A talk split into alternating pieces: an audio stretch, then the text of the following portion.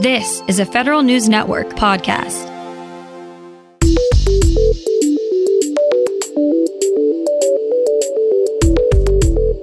Coming up on today's Federal Newscast, some agencies' plans for welcoming workers back are being disrupted due to the Delta variant. Federal CIOs get yet another cyber deadline. And the Congressional Budget Office lays out ways the Pentagon can save a ton of money. These stories and more in today's Federal Newscast.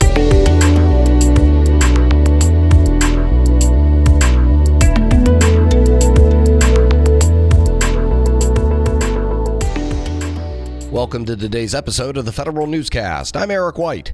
The Delta variant is pushing back return to work timelines for some federal employees. We get more from Federal News Network's Nicole Ogrysko. The Agriculture Department says political appointees and senior executives will return to the office starting December 1st. The rest of the USDA workforce won't start returning to the office until January 3rd or later. Employees will return in phases. The department anticipates having the vast majority of employees back and working in person by mid March. USDA previously gave employees an October 1st start date to begin returning to the office.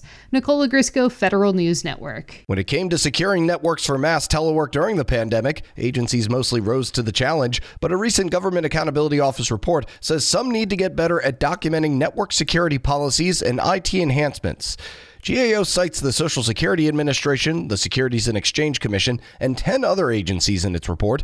GAO warns that if SSA and SEC in particular do not consistently document their network cybersecurity controls, officials at those agencies won't have enough information to make credible, risk based decisions about their cybersecurity. For the fourth time since August, agencies have new cyber marching orders. Federal News Network's Jason Miller explains. Agency CIOs have 120 days to assess their current ability to protect network endpoints and how well they detect and respond to threats. Under a new policy from the Office of Management and Budget, this assessment should identify gaps in their endpoint detection and response tools and determine how the agency will coordinate with CISA to improve these EDR capabilities.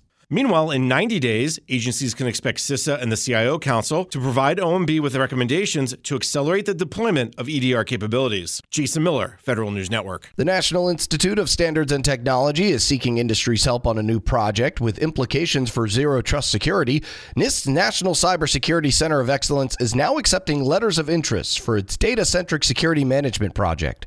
The goal of the effort is to find technology solutions that can protect data wherever it resides.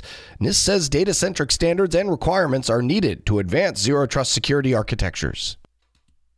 The Biden administration's new climate plans have implications for supply chain management. Federal News Network's Justin Doubleday reports. How will rising sea levels and other changes in the climate affect global supply chains? The Cybersecurity and Infrastructure Security Agency aims to find out. The Department of Homeland Security's new Climate Action Plan says CISA's National Risk Assessment Program will evaluate potential climate impacts on the interconnected global commerce system. The plan also calls for new adaptation strategies to secure supplies of food, medicine, energy, and other important resources. Justin Doubleday, Federal News Network. Retired Army General Ray Odierno died this weekend. He was 67. A statement from his family says he passed away on Saturday after a battle with cancer.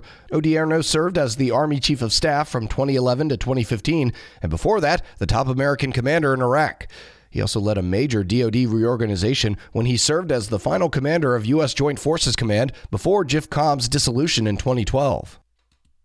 One of the most comprehensive looks at children of service members is out, and it has some mixed reviews. Federal News Network Scott Maucione has some details. The Defense Department will be happy to hear that two thirds of military teens want to follow their parents into service. However, there are some more troubling issues arising from a survey conducted by Bloom, a military teen group, and the National Military Family Association. More than 42% of kids from 13 to 19 reported emotional distress, one third of teens experienced food insecurity, and 11% said they experienced domestic abuse at home.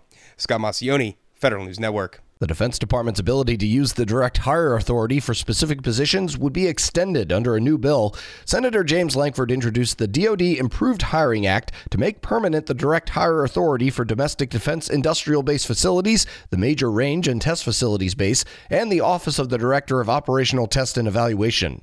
The current set of authorities expire between 2021 and 2025.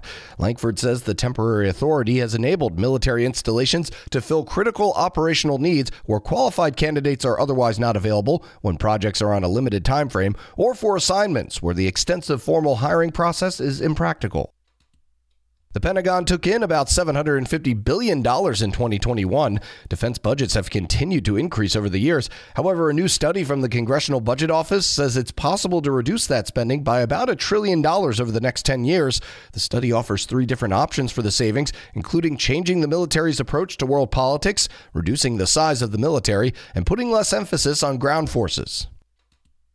A Navy employee and his wife are in custody after allegedly trying to sell nuclear secrets to a foreign government. Federal charging documents didn't name the nation involved, but they say Jonathan Toebbe tried to make contact with foreign officials last year. The FBI intercepted the messages and posed as that country's representatives. Prosecutors say agents watched as he left dead drops on memory sticks that contained designs for the nuclear reactor on the Navy's Virginia class submarine. The Office of Management and Budget plans to add new sources of federal data to the Treasury Department's Do Not Pay system. OMB proposes giving Treasury access to state death records collected by the National Association of Public Health Statistics and Information Systems. OMB expects access to this data will save the federal government nearly half a billion dollars over the next 10 years. OMB will give the public 30 days to comment on the proposal once published in the Federal Register next week. The Department of Veterans Affairs will begin a new independent cost estimate for its massive electronic health record modernization program later this month. VA contracted with the Institute of Defense Analyses for this work. The entire review will take about a year. VA says the goal is to get a better understanding of the total life cycle costs for the project and decide how it will account for the IT and physical infrastructure costs needed to support the new health record. VA previously underreported those costs to Congress by at least $5 billion.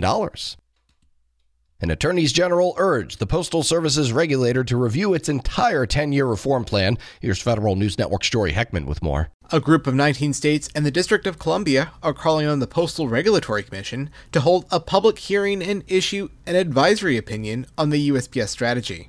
The Commission recently issued two non binding opinions for a key element of the plan those opinions weighed in on USPS slowing delivery for nearly 40% of first class mail and nearly a third of its first class package service volume. But states argue those opinions only represent a fraction of the overall plan. Jory Heckman, Federal News Network. You can find more information about these stories at federalnewsnetwork.com. Search Federal Newscast and subscribe to the Federal Newscast on Podcast One or Apple Podcasts. I'm Eric White.